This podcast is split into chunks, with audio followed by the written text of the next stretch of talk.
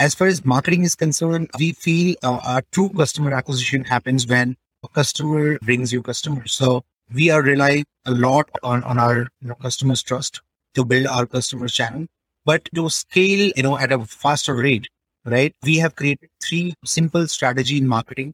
We are saying that, look, number one is positioning. Can we position ourselves in our industry well?